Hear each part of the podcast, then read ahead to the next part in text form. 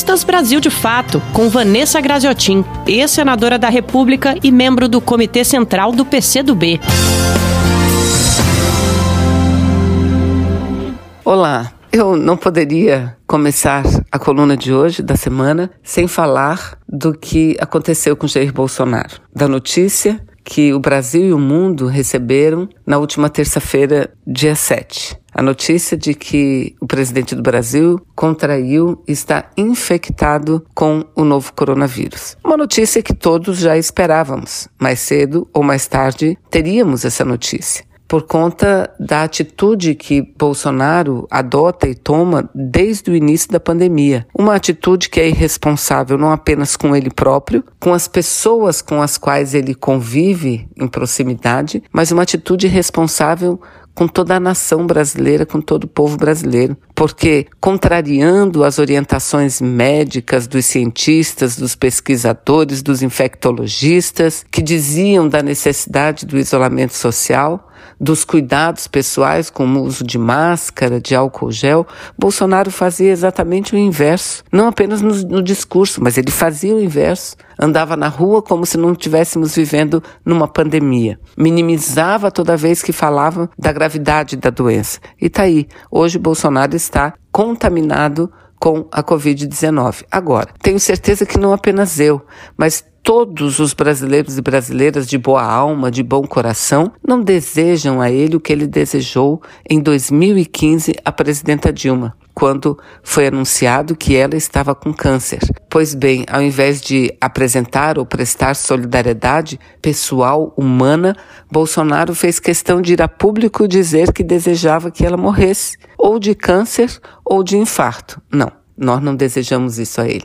A nossa oposição a Bolsonaro é relacionada à sua política, à sua conduta e não à sua pessoa.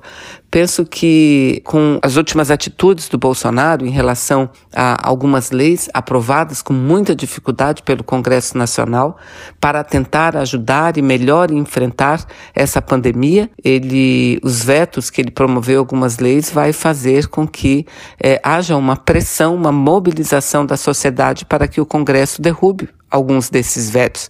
Eu dou dois exemplos. O primeiro é aquele que vetou o uso obrigatório de máscara em todos os lugares de aglomeração de pessoas. Veja, inimaginável isso, mas ele vetou, liberando do uso de máscara em locais como escolas, igrejas, templos religiosos, comércio, um verdadeiro absurdo. Então é preciso uma mobilização para que o Congresso derrube esse veto.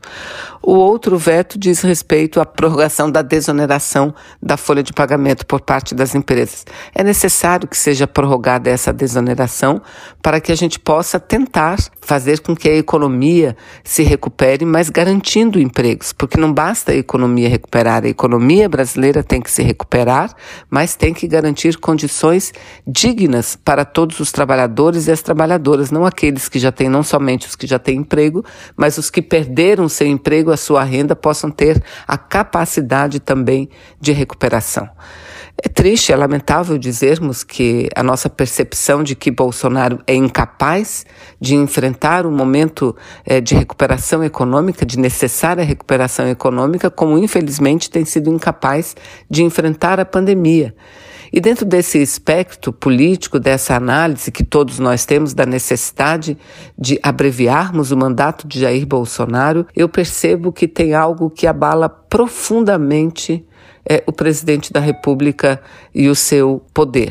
O que abala, no meu entendimento, mais o presidente da República é o seu envolvimento com organizações criminosas, é o seu envolvimento com a milícia. A imprensa brasileira tem noticiado é, de forma muito ampla os laços que, aliás, nós já sabíamos, mas lamentavelmente muita gente faz de conta que não existe esses laços próximos, íntimos do Bolsonaro com, repito, organizações criminosas.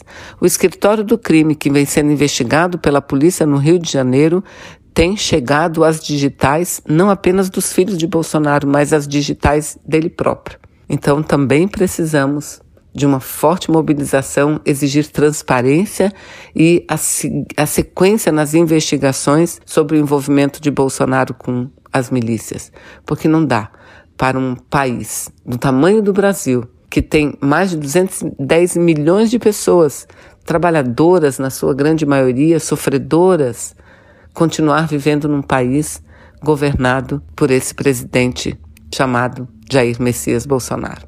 Fora Bolsonaro, continua a ser a bandeira de todos nós, a bandeira de todas nós.